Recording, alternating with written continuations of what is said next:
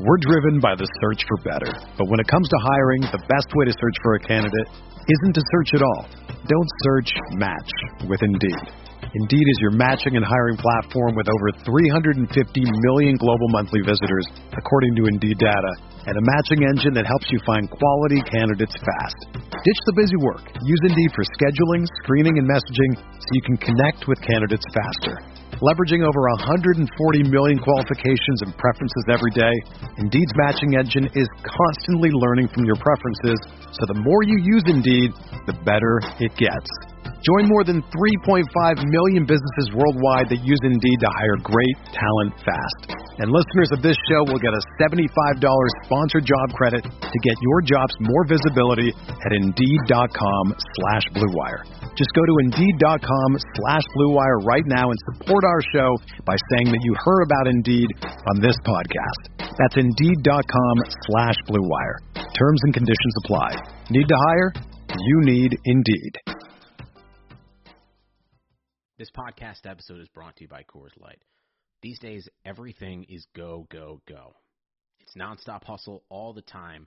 Work, friends, family expect you to be on 24 7. Well, sometimes you just need to reach for a Coors Light because it's made to chill. Coors Light is cold lagered, cold filtered, and cold packaged. It's as crisp and refreshing as the Colorado Rockies. It is literally made to chill. Coors Light is the one I choose when I need to unwind. So when you want to hit reset, reach for the beer that's made to chill. Get Coors Light in the new look delivered straight to your door with Drizzly or Instacart. Celebrate responsibly. Coors Brewing Company, Golden, Colorado. Hello, folks. Colin Kelly here from RotoViz Overtime, a podcast I host along with Shawn Siegele. And in just a little moment, we'll jump straight into the podcast. Before we do so, I want to let you know, as a loyal podcast listener, you can save yourself 10% off a RotoViz NFL pass right now on the RotoViz.com website. It gives you access to all of our content and tools. All you have to do is add the code 2020RV Radio at checkout or by going to RotoViz.com forward slash podcast for more information. And of course, while you're listening to the podcast on the network, helps us out a lot if you can rate and review on your favorite podcast app. Really do appreciate that. As I mentioned at the start, RotoViz Overtime with Shawn Siegele twice a week. If you haven't already checked it out, be sure to do so after this show. But let's get straight into it. Enjoy the podcast.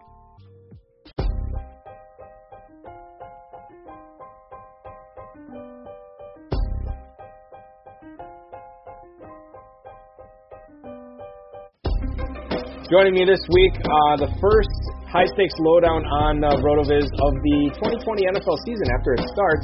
It's the third place team owner in the uh, 2020 Football Guys Players Championship, Mr. Chris Birchby. Chris, welcome back to the show, man. Oh, thanks. Yeah, great to have me. It's funny hearing yeah, third place so early, you know, in the season, but I'll I'll take that victory lap because it's you know uh, in, in this season is so different from any other as far as um, the amount of information you know beforehand. So, you know, some are some have been hits, some have been huge misses. It's uh, it's just fun to you know feel like you're in contention on something. Yeah, I always say that too to anybody who's at the top of the leaderboard early in the season. You know, at least you're there. You know, it's and and it's easier to protect that than it is to get up there. Uh, so so congratulations to you. You did a lot of drafts uh, this summer. The the main event, the the FPC. Um, I'm just kind of curious, drafting all over the board, did you end up having a favorite spot or a favorite draft slot this season where you felt really dialed in at, at that spot when you're drafting from there? You know, I never, I never really settled on one spot this year. I think there's, I mean, there's so many different benefits for all. And historically, I've always liked the middle rounds. And um, Fantasy Mojo had something out last year. I remember on Twitter, he he was looking at, I think, winners and maybe it was historical year over year winners. I think there was a higher preponderance of teams coming from the middle spots. And I would, I would argue that that is kind of like the one spot that an experienced drafter, you know, and by that I mean somebody who's paying attention to everything from, you know, ADP to Daily News and, you know, can try to just, you know, find the edges in that. You know, you have more stuff that falls in the middle than on the edges. You know, on the edges, you always have to reach a little bit more. And so if you're on a softer draft, which always happens as you get closer to the season, you know, middle's a kind of a prime spot, uh, just because you have the opportunity to a- access more value. You know, that said, this year, like I loved, um, you know, I always felt really comfortable with two RB start teams, although of course, you know, some teams that started um, with uh, you know uh, you two you get two wide receivers like Parker and, and I think like Julio or there was a couple that were you were stacking there that know, obviously make really great starts after week one, but um, uh, first, you know, starting in the in the beginning or the end of the draft actually felt pretty good too. But I guess you know uh, I love the middle as well. So it, all it, it really all depends. You just have to be super flexible. It's like that old Bruce Lee kind of saying, and I'll, I'll totally bastardize it, but I think it's you know it's about water. It takes the shape of any vessel. You know, so it's your pour it. You know, it's a cup, your cup, uh, a teapot, a teapot um, a crack, a crack. You know, it just you being able to you know find value. And I will I'll say you know there are times when you jump on value. Uh, at least like what I what I like to do is is stacking. Um, and that's the only time when you start like seeing it, the texture of the board develop and realize, you know, opportunities based on ADP where you can kind of um, uh, see things in a couple rounds. Other than that, you know, it's taking whatever the rounds give you. Yeah, and and two, when you're drafting in the middle, you got value coming to you both ways, you know, it, it, which you don't have on the end. You you sort of have to get your target there, whether it's a reach or not, and then maybe scoop up value with one of the other picks. But you can't, you don't really have the luxury of of it coming to you either way, which you do in the middle, and taking advantage of that. Um, let's I, let's get into um, uh, specifically this draft, this third place team uh, that that is sitting near the top of the leaderboard of the FPC. Uh, at the 310, uh, you had Jonathan Taylor at your disposal. Le'Veon Bell was there. James Conner, all popular picks at the end of the third round. Why did you choose David Johnson there? And and I'll preface this by saying David Johnson impressed a lot of people who uh, did not expect to be impressed by David Johnson in that opening game uh, against Kansas City. Why was David Johnson the choice there? What did you see in him? I'll tell you, you know, there's there's a couple things. Um, you know, one relates to the player, and two, actually the format of the draft um, I guess. And, and so the one, you know, it really like as far as the you look at when you're drafting, at least I do, you, talent and opportunity and coach's intention. And in this case, Bill O'Brien is so committed to David Johnson. Um, after letting, you know, beloved Hopkins go, yeah, he will be a Hall of Famer. Obviously, he's so good. Um, and what he got in return was so ridiculous that, uh, um, from a professional keep your job level, he's incentivized to have Hopkins way outperform expectations. Same thing with Cooks and um, and have good seasons. So you know you just know the opportunity is going to be there. And you know Johnson obviously has been great in the past. Um, you know people talk about him being stiff last year. I'm not a huge tape guy, so I can't speak to that as much. But uh, you know I will say just like why I loved I, I thought I believed in Gurley a lot more than a lot of other drafters, and it's just opportunity um, there, you know, with you know target share and what they gave up for him, and you know the fact that there's very little behind him, although Hill, you know, is, is the guy. Um, but so yeah, that's that's that's kind of why I was more high on David Johnson and had um, higher than kind of average share of him across my teams. Um, and uh, you know, I, I would also it's that Thursday night game is a free piece in a, a, a large tourna, tourna, tournament format for the year.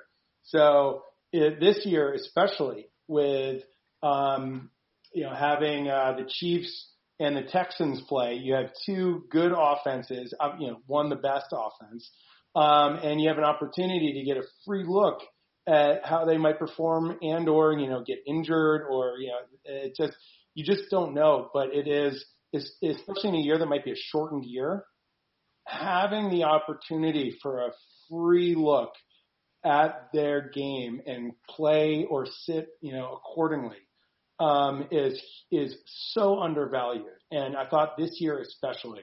And so, you know, whenever I had a deciding factor this year in drafts, um, you know, uh, Chiefs and Texans definitely I I jump up a little bit. I, I you know, okay, so let's let's keep talking about running backs here because I think that you know obviously with waivers being processed this week, there's a lot of you know running backs out there that that I think people are are interested in as far as what they could be, um, you know, going forward for the rest of the season. And and we only have one week of information here. We don't know what's real and what's not. But what was real in week one for the Los Angeles Rams backfield was Malcolm Brown. He looked great. Is that performance what we saw there? Is that something that you think is going to continue going forward? Or is it just a matter of time before the cream rises to the top? Cam Akers takes over that backfield, a guy you took at the 603 in this draft. Yeah, I would always say it's a matter of time until the cream rises for the top, especially a rookie, you know, that has high, you know, draft value in a backfield that seemed wide open. I mean, I loved, um, you know, I was, I love Henderson's college metrics and was very high on him as well. And I had always considered Malcolm Brown, you know, just a guy.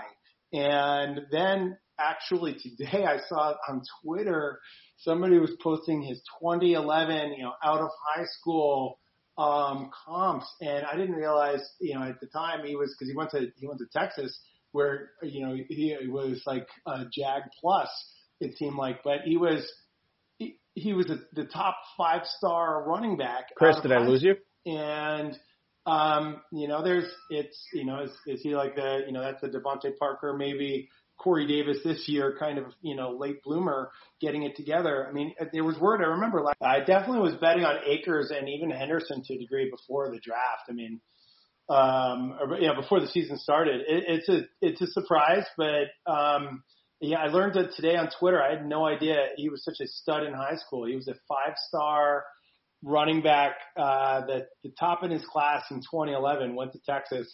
You know, where he was, you know, I, I thought more of just a guy, but, um, you know, he's got it in him. And obviously Sean McVay's keeps on talking about a committee. And after that performance, I don't see why he wouldn't continue it just because it gives their team, you know, more stability and continuity and they can keep on working in Akers and Henderson. And I just think it's a situation to avoid for all of them at this point. Nobody's going to be consistent um, until maybe later in the season. But even then, again, you have two great athletic talents and Malcolm Brown, who uh, Twitter told me today is also a great athletic, you know, dude. So yeah, who knows? I, I'm I'm nervous about the whole bunch.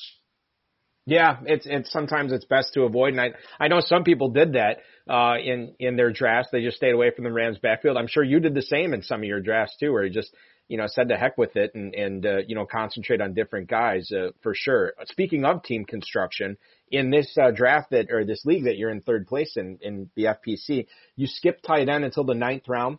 Then you went three of them in a row: Jonnu Smith, Dallas Goedert, Ian Thomas. How often did, do you employ that type of strategy in tight end premium leagues? like the FFPC main event, like the Football Guys Players Championship, where you you know you skip out on the elite ones, but then you stack a bunch in the middle.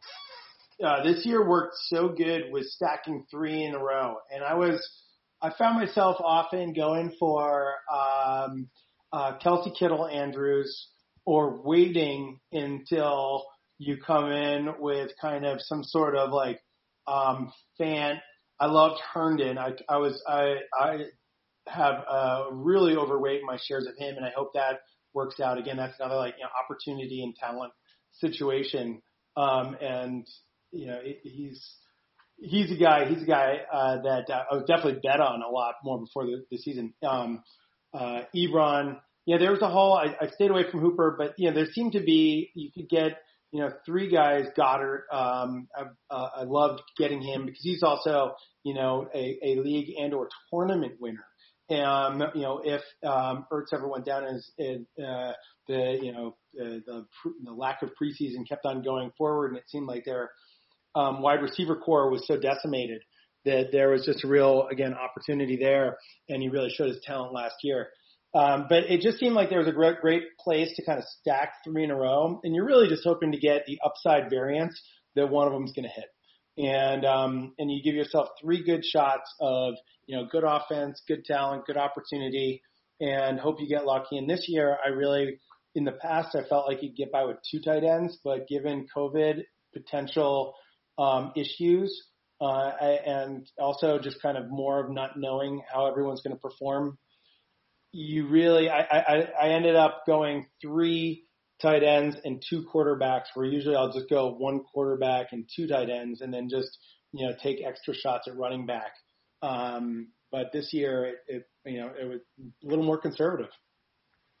Yeah, and I get it. And I think we all kind of adjusted our drafting strategies a little bit in, in this, you know, sort of, you know, novel year, for lack of a better term. It's it's just been crazy, and and uh, I I think it's it's going to be fun going forward. I think it's also going to be challenging uh, to to try to win fantasy football leagues this year, which always makes it, in my opinion, uh, more fun. Um, one of the challenges that presented owners uh, was was trying to you know, you, it, it, you always want to get a piece of the elite passing attacks, um, but you also want to get the right pieces. And I feel like in a lot of drafts, Chris, and this has been my experience, that Mecole Hardman went several, not just a couple, but several rounds ahead of Sammy Watkins. And then we see on Thursday night, uh, Hardman gets the whatever it was, one catch. You saw Demarcus Robinson, quite frankly, involved more in that offense uh, than than Hardman was. But Sammy Watkins, two years in a row, a big season opener for Kansas City.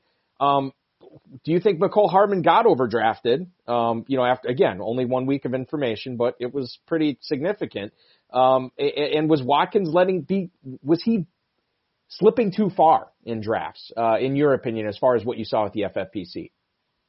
It, you know, for me, it seemed like Hardman. I faded him all summer, and then I started convincing myself of his upside the last week, and it was, you know, he's kind of he's a handcuff for Tyreek Hill. You can you could talk yourself into, and you can talk yourself into. I mean, he has such speed and separation, and you know, you can see him being, um, you know, maybe there's like a one A one B that develops. Um, but the thing is, you know, Watkins, he's 26, 27. I mean, he's such a talent and, you know, he's been injured. He has a lot of things against him, but, you know, if he's healthy, they gave him a big contract. He, you know, they, they, so the coaches, the coach and organization invested in him. He's, he, he has the talent. He has the opportunities, the best offense in the league. I mean, it's all there, um, for him to, to be a breakout player and somebody who really kind of can, can finally reach his potential. So, I, I was overweight in in Watkins, and obviously it doesn't help. Uh, it doesn't hurt that he was on that Thursday night slate. So again, you get a free look at him. You know, so it was it was such a great feeling going through and plugging him in because I, I didn't have him starting in any of my teams, but you know, plugging in that 21 plus points um, right into into your team. Uh, I, I probably am about you know 35% of my teams I was able to do that, and it was it was awesome. Um, I think uh, Hardman, I have him on some of my dynasty teams, and um, I'm hopeful for him for the future. Um, but uh, yeah, it's it's tough to see a road after week one for him being a value unless Hill has an issue. Yeah, I, I'm kind of with you on that too, uh, to, for sure.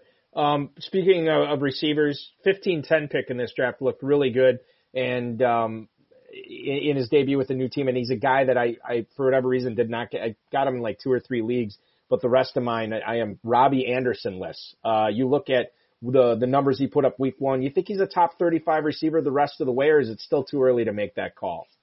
You know, I I hated him all draft season. He's another guy on one of my high stakes dynasty teams.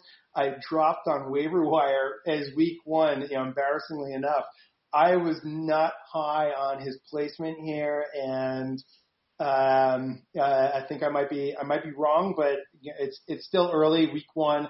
I totally think the targets are going to balance out a lot more um, with uh, DJ Moore and McCaffrey, and and so um, as much as I, I I like Anderson as a player, and I hope that he finds success, I just didn't think that was the the right fit for him to be a big fantasy contributor. Um, and I still don't but um, he might he might totally prove me wrong. I know Teddy Bridgewater. I don't know what the exact statistics were, but I you know it was I know it, he was um, above average for deep throws in game one relative to other quarterbacks, which is not how um, you know his his style has has kind of seemingly dictated in the past. So if he does go downfield more, then obviously uh, Robbie Anderson is going to be a huge value.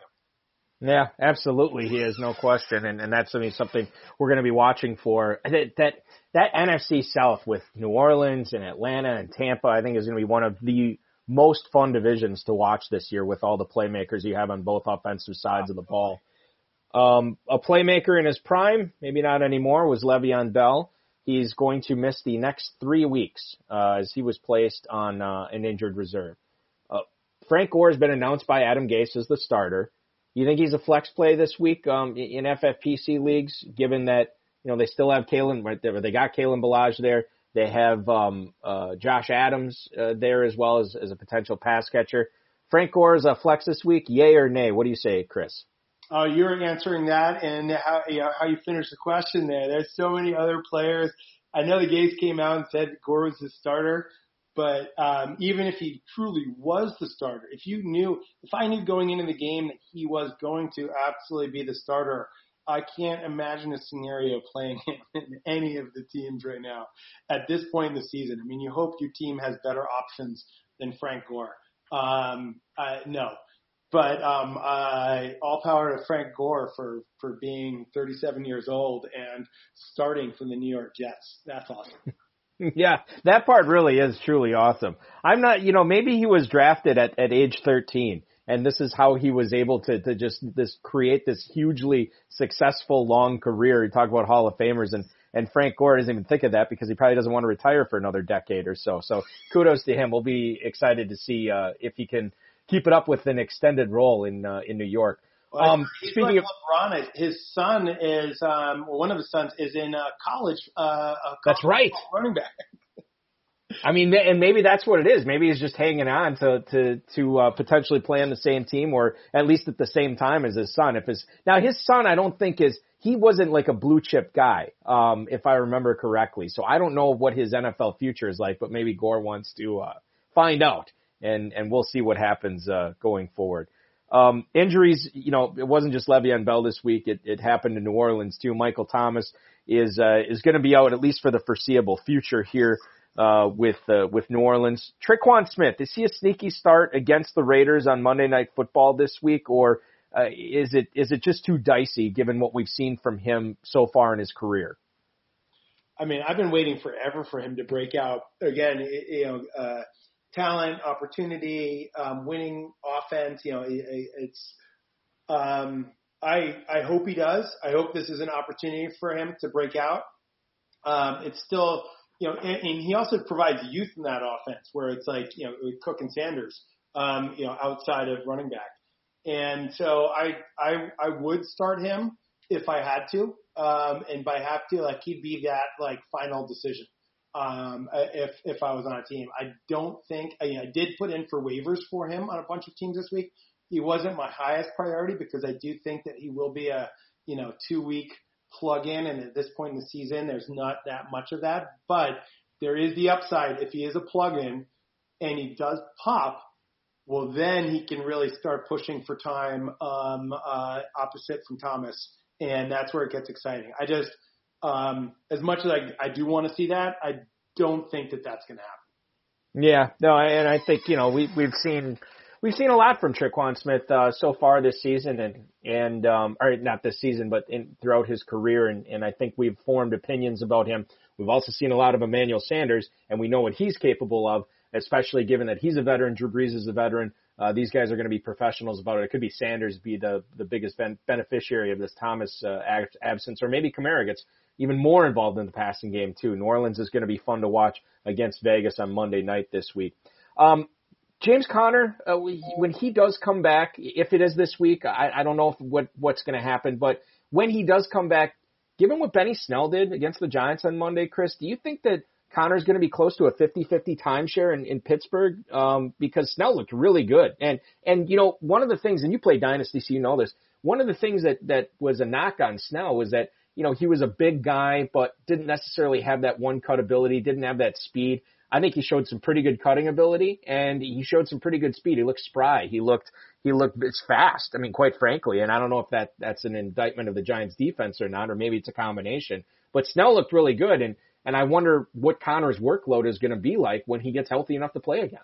Yeah, yeah, because they were they were the, the coaching staff was really you know firm that Conner was going to be like you know three down back, and that was like then it was right before the season started. Oh no, he's he's our guy. And and first, I mean, you have to root for Conner too, given you know what he's overcome and you know that you know his his uh, his preseason back tweet photo that was out there. That yeah, the dude's obviously in great shape.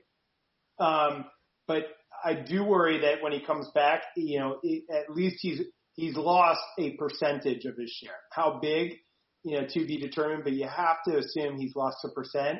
And, you know, even if he loses 10%, you know, uh, uh, it, does it take him out? I don't think it takes him out, you know, it doesn't take him out of any lineups, frankly. So, Um, but but you know, he's lost something, and I think that they're going to go to slightly more balanced. I mean, it's just not sustainable for any team to really have such a big bell cow.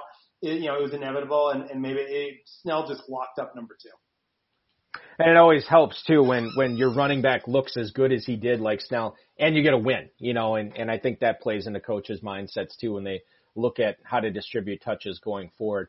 Um, by the time everybody's hearing this, Chris, waivers will have processed in in in the FFPC. I'm just kind of curious if you had a big name target that that you tried to place a lot of bids on uh, in your leagues this week, or or a favorite target, or maybe a couple of favorite targets that, of players you're trying to acquire. You know, it really, it really wasn't. Maybe Logan Thomas. Um, it, you know, I was, I'm really too, I was too late to the game on him, even though I kept on seeing again, you know, opportunity, opportunity, um, uh, in that offense, especially, you know, where they've just had nobody. I mean, he's, he's a scream, was a screaming buy that I did not invest enough in. And so, um, I, and I, and I had invested a lot in Tyler Eifert you know, again, I saw him as a guy who has been able, he's performed, they lacked um, targets, and um, you know, maybe he's healthy. You know, and you're just betting on, you know, it's not, it's not even a big bet. It's like, okay, he's healthy, he's can put together a season. He's a big red zone target, and they, they're lacking targets. Um, and, but after week one, I, I did pivot, and so it'll be interesting to see. I was doing a lot of kind of effort um, uh, for Logan, but I, it, oh, it really it was just a lot of cleanup. So it's like you know what it was was I decided I, I was cutting ties on somebody like Mims. Um, uh, you know there was um, what's his name uh, Lynn I'm, I'm totally spacing who uh, on the from Raiders to the Dolphins um, Lynn Bowden. Oh, Lynn Bowden. You know he's a guy that I love the upside opportunity. I like, you know, the idea of wildcat and, you know, but you know who I've, I've, uh, you know, he's not easy to get in any league, but, um, Laviska, uh, mm-hmm. on the Jaguars, you know, he's actually that guy. He's a, he's the receiver who can run and who they had even talked about like Wildcat. So, you know, he's somebody who I was trying to, in the very first waivers, he was actually available in a couple teams. And yeah, I was willing to go 50% almost of my FAAB, just, you know, lock him up right now. Who knows what's happening at running back, wide receiver, etc. in that offense. He's a huge talent, huge opportunity. Um, they love him. They talked him up as like he would have been a one or two wide receiver for them last year if he came out. And um, so you just you just see the path there very clearly to him being an interesting piece, especially by end of season. So um, yeah, I, you know, for me it was um, just just a lot of cleanup. Uh, I did put in for you know, a bunch of the wide receivers, um, MVS, uh, uh, yeah, just just a couple of the guys that might gauge that might have some opportunities. But again, it was just trimming the the slimmest of fat off because I did go in really big last week on James Robinson, and I was able to get him in a bunch of bunch of leagues, including in like four or five of uh, bigger dynasty leagues where I desperately needed running back, and um, uh, uh, so for me, it, it also it FAAB always comes down to balancing home life and fantasy football life, and you know some weeks when I have the time to do FAAB and I've got guys that I want, I will I you know I'll, I'll figure out kind of where the average winning bid will be, and I will go better than that because I don't want to have to come back and do FAAB next week. right. It's exactly. I, I know exactly what you mean. Yeah, exactly. I hey, just curiously, what were what were, what were you bidding on James Robinson last week in, in, in the leagues that you won him at? I mean, are we talking like three four hundred dollars? Was it more? Uh, was four, it less? Yeah, four hundred plus. I was I was okay. four hundred minimum. I think is where I was coming in for him. Um, even in the five hundreds in Dynasty. Yeah, yeah, that makes sense. And and that was one of the names that uh, the the Jaguars front office and coaching staff mentioned after the release of Leonard Fournette, and you know why it was um, why it was palatable, why they could handle it because the gap between Fournette and Robinson wasn't that big. So uh, be interesting to see what Robinson does the remainder of the season. Chris, I have one final question before I let you go and and split up your time between hanging out with your family and setting your week three, week two lineups. Excuse me.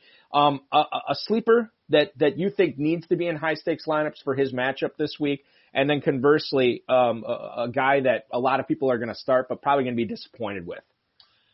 Um, uh, man, I, you know, I'll go with Laviska Shenault just because I had already mentioned him and I'm high on him.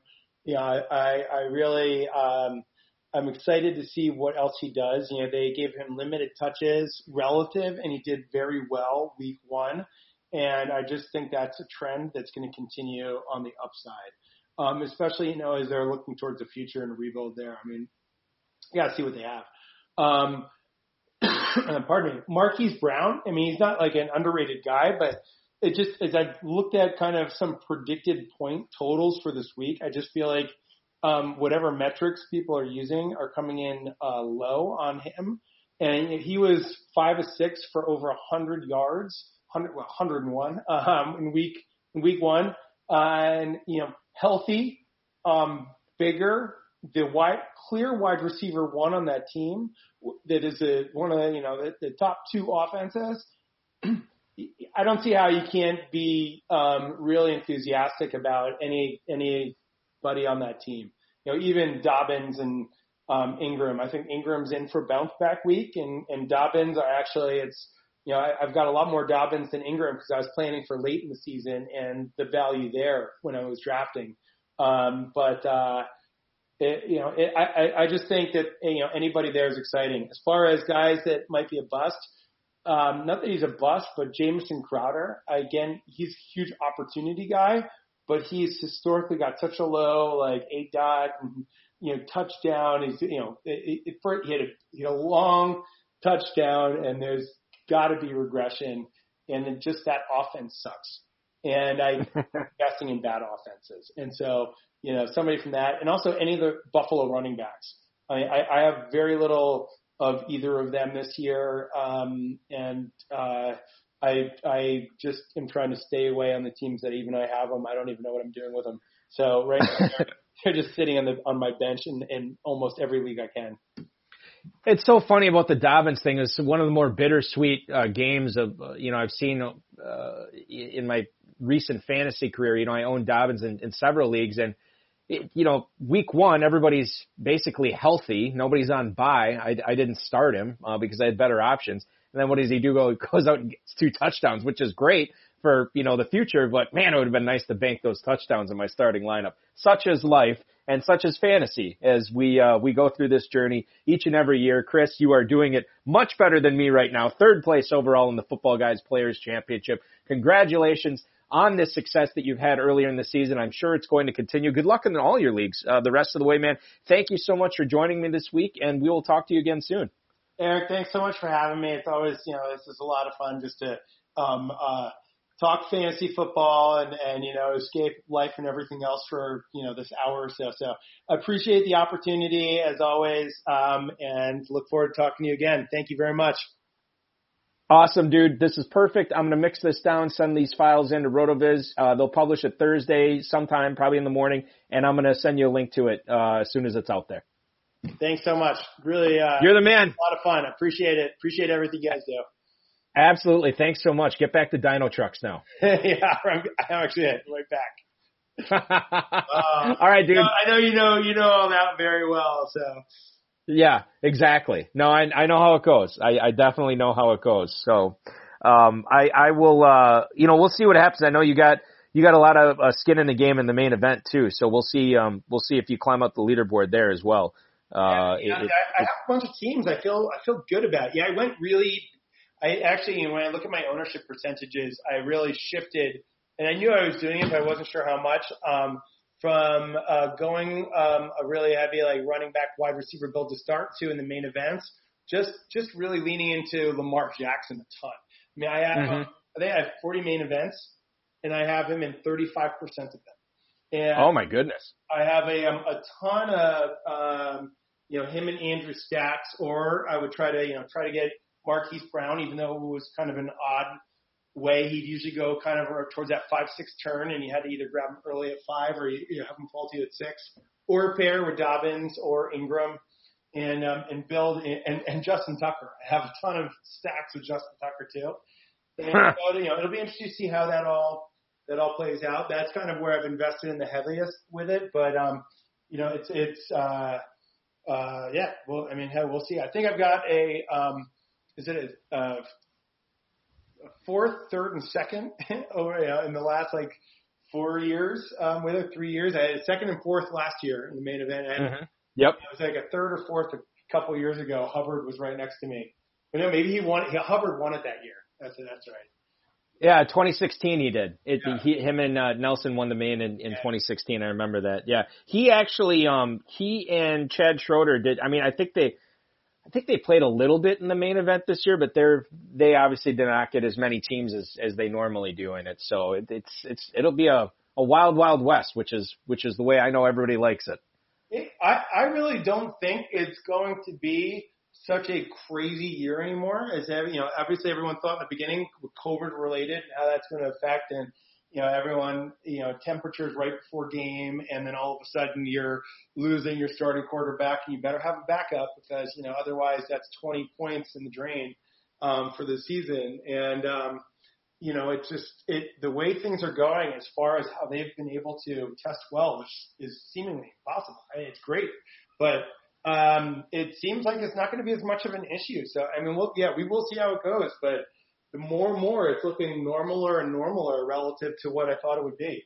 And I think everyone. Yeah, it's, it's always good too, like when, when like the big storylines after the week is not about, oh my goodness, look at all these COVID positive COVID cases. It's, oh my goodness, how can we, it's so weird playing in stadiums with, with no fans, you know, which granted is not the most ideal situation for the players, but I, I'd, I'd take that over a rash of, of uh, you know, positive tests or anything like that. So it's been good so far. And I think that's kind you know, I was talking with uh, Dave Gerczak about this too. And he, he's kind of thinking the same way as you. He, you know, he's nervous at the start to see how it goes, but as time goes on and, and, you know, we're, we're seeing uh, all these, um, uh, protocols implemented properly, it's, it's, you know, they might get through this whole season with, you know, not, maybe not as good as the NBA did, but good enough, you know? Oh, definitely good enough. Uh, you know, at the very least, you know, yeah, I, I am uh, a hundred percent positive we're getting six games in, right? You know, which is the minimum for right. Yep. To get there, and, you know, which even in the beginning I was like, oh, you know, they, you know, that's not even a question. And uh, you know, I I think 95 percent they're making it through the entire season. Um, you know, granted, will there be games missed? Maybe, but you know, it's just the game, the season's happening, postseason's going to happen. You know, there there will be the whole thing. And I just, I, I think that, you know, the studs are studs and it's not so much on the waivers so much. And so, yeah, that, I have just been spending it. And part of that really, I mean, it, it truly, I cannot spend the time to manage a hundred teams, even though I love the software and everything, you know, right. and, you know, I'm still, um, uh, running our company. So it's like, you know, all of this time that I'm doing this is just like total, um, time suck from something else. I can only have so much each week um, with you know two, a two and four year old, and you know. Yeah. And, so I, I hope that you know, and when I do make my waiver bets, you know, just it's like you just place a bet and ah, yeah, if I get to this team this week, I get to this team, and you know, it's the best I can do, because you just never know.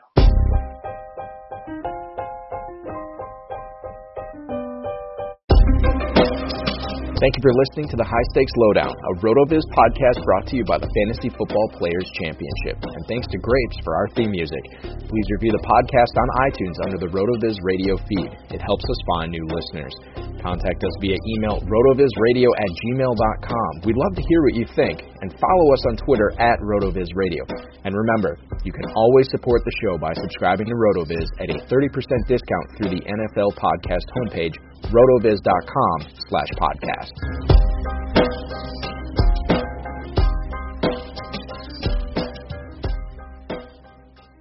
Everyone is talking about magnesium. It's all you hear about. But why? What do we know about magnesium? Well, magnesium is the number one mineral that 75% of Americans are deficient in. If you are a woman over 35, magnesium will help you rediscover balance, energy, and vitality. Magnesium supports more than 300 enzymatic reactions in your body, including those involved in hormonal balance. From functional medicine doctors to mental well being and female hormone experts, we all know that magnesium is the one mineral to improve all aspects of well being and health. But which one? Magnesium Breakthrough from Bioptimizers, the trusted choice recommended by leading experts with seven best absorbed forms of magnesium to ensure your body receives the support it needs for overall well being. Go to bioptimizers.com slash balance today and use code BALANCE10 for 10% off. Support your journey to wellness at B-I-O-P-T-I-M-I-Z-E-R-S dot com forward slash balance.